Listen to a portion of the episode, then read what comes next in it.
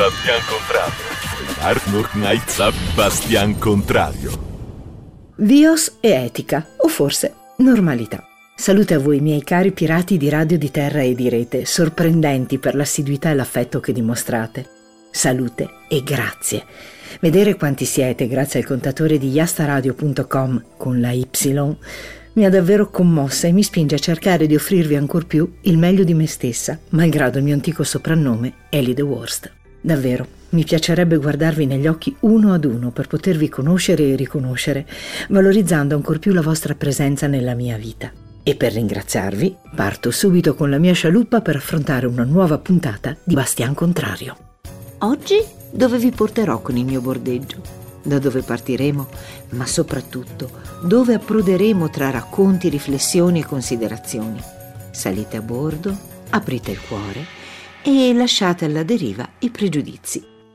Oggi vorrei portarvi subito in tema, senza preamboli, e farvi una domanda a bruciapelo. Davvero volete tornare alla normalità?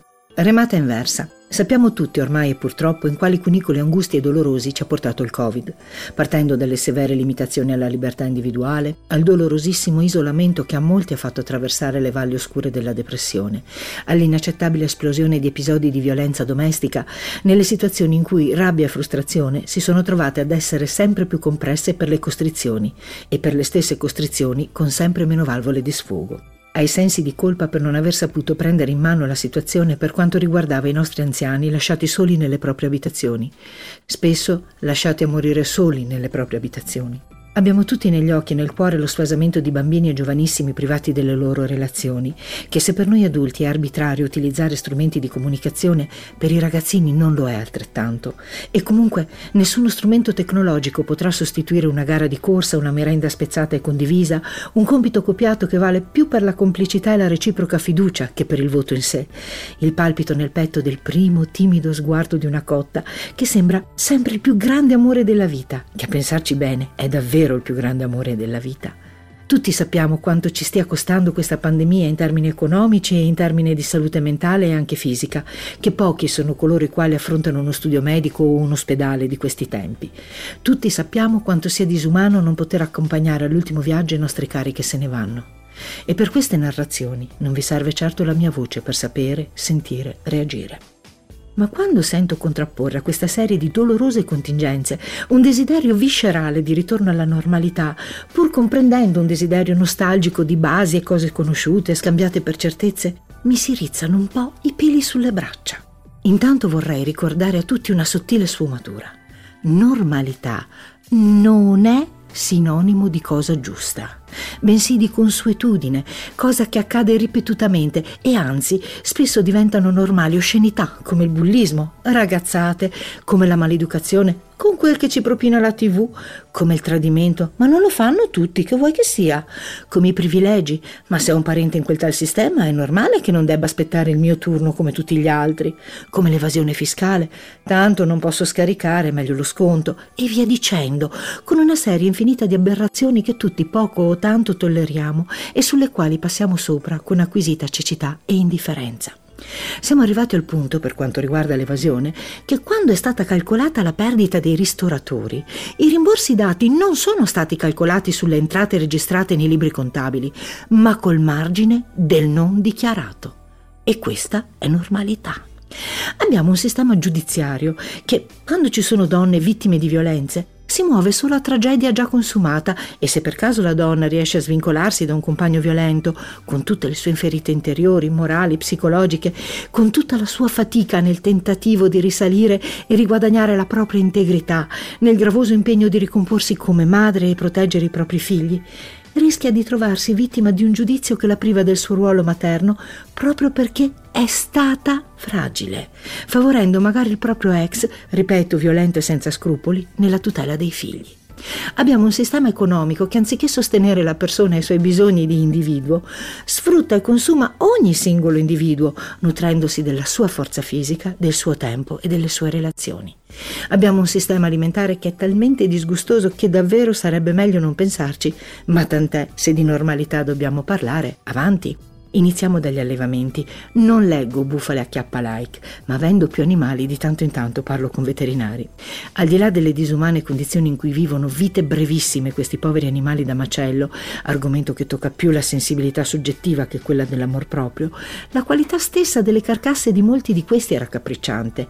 Animali le cui carni sono affette da scessi, sono cotti e macinati tanto quanto quelli sani, tanto una volta cotti, e gli altri sono così imbottiti di antibiotici e ormoni della crescita da portare un pollo in tavola in soli 35-40 giorni, quando la vita media di una gallina supera almeno gli 8 anni.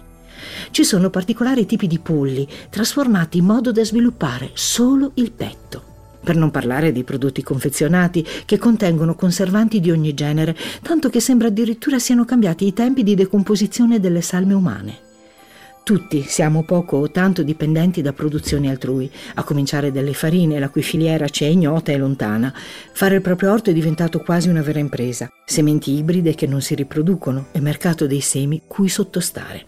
C'è pieno di marchi di garanzia per origine, tipo filiera, comunità europea e poi, quando i marchi non siano addirittura fasulli, trovi prodotti coltivati su terreni che sono stati di scariche fino al giorno prima o che hanno incamerato quantità incalcolabili di prodotti chimici nocivi che vengono coltivati a fianco di strade ad alta percorrenza vicino ad aeroporti o a inceneritori.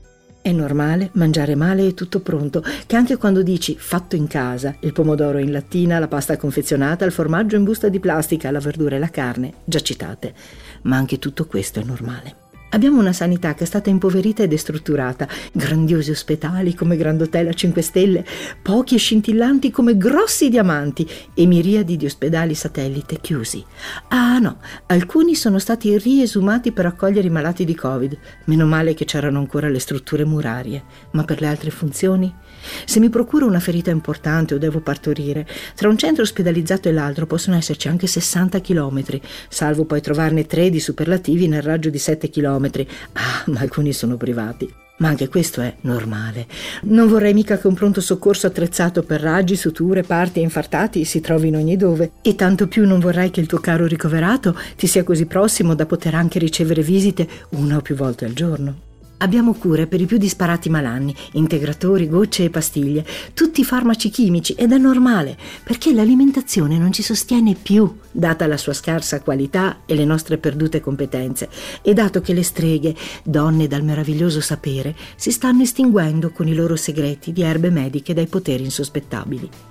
Abbiamo scuole che insegnano l'inglese, ma non insegnano più a scrivere un tema, a esprimersi, a comportarsi, il rispetto, l'integrazione, ma anche questo è normale. Abbiamo a disposizione risorse energetiche apparentemente illimitate, se è normale far andare super riscaldamenti in negozi e uffici che anche a dicembre bastano camiciole in tela di ragno e condizionatori che ci preservano dall'invecchiamento ibernandoci in piena estate. Abbiamo bambini che non vengono tutelati né da famiglie né da istituzioni, perché anche quando tutori legali agiscono tempestivamente, i tempi tecnici dei tribunali invece sono lenti come lumache ferite, ma anche questo è normale. Abbiamo portatori di handicap soli, con sostegni economici ridicoli e sostegni umani a dir poco discutibili, ma anche questo è normale, come è normale la guerra in Siria e i profughi nel Mediterraneo o nel gelo della Bosnia. Abbiamo ancora il coraggio di discriminare le persone per le loro preferenze sessuali con i rispettivi partner consenzienti e non si punisce adeguatamente lo stupro. Ma anche questo è normale. Abbiamo una Costituzione che definisce il fascismo un reato, ma abbiamo fascisti nelle varie cariche politiche e anche questo è normale. Tuttavia, in un periodo critico, cocente come quello della pandemia da Covid, che ci costringe all'inattività, alla ripresa delle nostre funzioni riflessive e critiche, siamo ancora qui a scagliarci sterilmente gli uni contro gli altri, accusando chiunque di qualunque cosa cercando colpevoli invece di soluzioni, anelando a una normalità disumana tanto quanto disumana è la condizione imposta dalla pandemia e dai tentativi dei governi ma anche questo è penosamente e tragicamente normale. Ed ecco perché io non voglio con tutte le mie forze ritornare alla normalità. Io voglio arrivare a poter ringraziare questo accidente di virus che già se la tira con la sua corona, perché ci dà l'opportunità di ricominciare, di rivoluzionare, di ribaltare una normalità avversa all'essere umano e alle sue tanto millantate qualità. Abbiamo dimenticato il valore dell'uomo e del suo ambiente, abbiamo dimenticato il potere della parola, il godimento della conoscenza, la soddisfazione di un lavoro che porta a un risultato concreto, la rigenerazione data dalle pause ricreative. Abbiamo dimenticato il lavoro collettivo e collaborativo che crea pace e appagamento. Abbiamo dimenticato le piazze e gli eventi che aggregano. Abbiamo dimenticato il sottile erotismo di danze e corteggiamenti. Abbiamo dimenticato il rispetto che ci rende rispettabili. Abbiamo dimenticato il perdono e il silenzio che smorza. Abbiamo dimenticato il pudore nell'esprimere giudizi e parole offensive. Abbiamo dimenticato la solidarietà che ci rende comunità. Abbiamo dimenticato che esserci o meno fa la differenza per noi ma anche per la società. Abbiamo dimenticato che dobbiamo essere protagonisti della nostra vita per esserne responsabili nel bene come nel male. Abbiamo dimenticato che una vittoria collettiva ci rende indissolubilmente gruppo. Abbiamo dimenticato come chiedere o offrire conforto nelle difficoltà di ogni giorno, che non serve siano straordinarie. Abbiamo dimenticato la componente etica degli affari, la responsabilità verso i dipendenti e la loro vita privata. Abbiamo dimenticato il valore della terra, dell'aria e dell'acqua. Abbiamo dimenticato l'importanza dei piccoli esseri della natura come le api. Abbiamo dimenticato i colori dei fiori, dell'erba e del cielo e con essi la cadenza delle stagioni e il momento del raccoglimento che ci offre l'imbrunire. Abbiamo dimenticato di costruire fiducia e quindi di esserci e non mancare mai di parola. Ma nulla di questo è più normale. Forse è solo antico, superato, ma cosa c'è di più antico della vita stessa? E se si è protratta fino ad ora, non sarà perché ci sono ancora in gioco, almeno in parte, le sue regole di base per continuare ad essere? E non potremmo creare una nuova normalità che reinventi e reinterpreti in modo innovativo le fondamenta della vita e dell'umanità, creando una nuova era in cui tutti, individualmente, singolarmente, responsabilmente, autonomamente, ci si adoperi per dar vita a nuovi scenari che siano davvero bios e etici, perché rispettosi della vita e responsabili nei suoi confronti?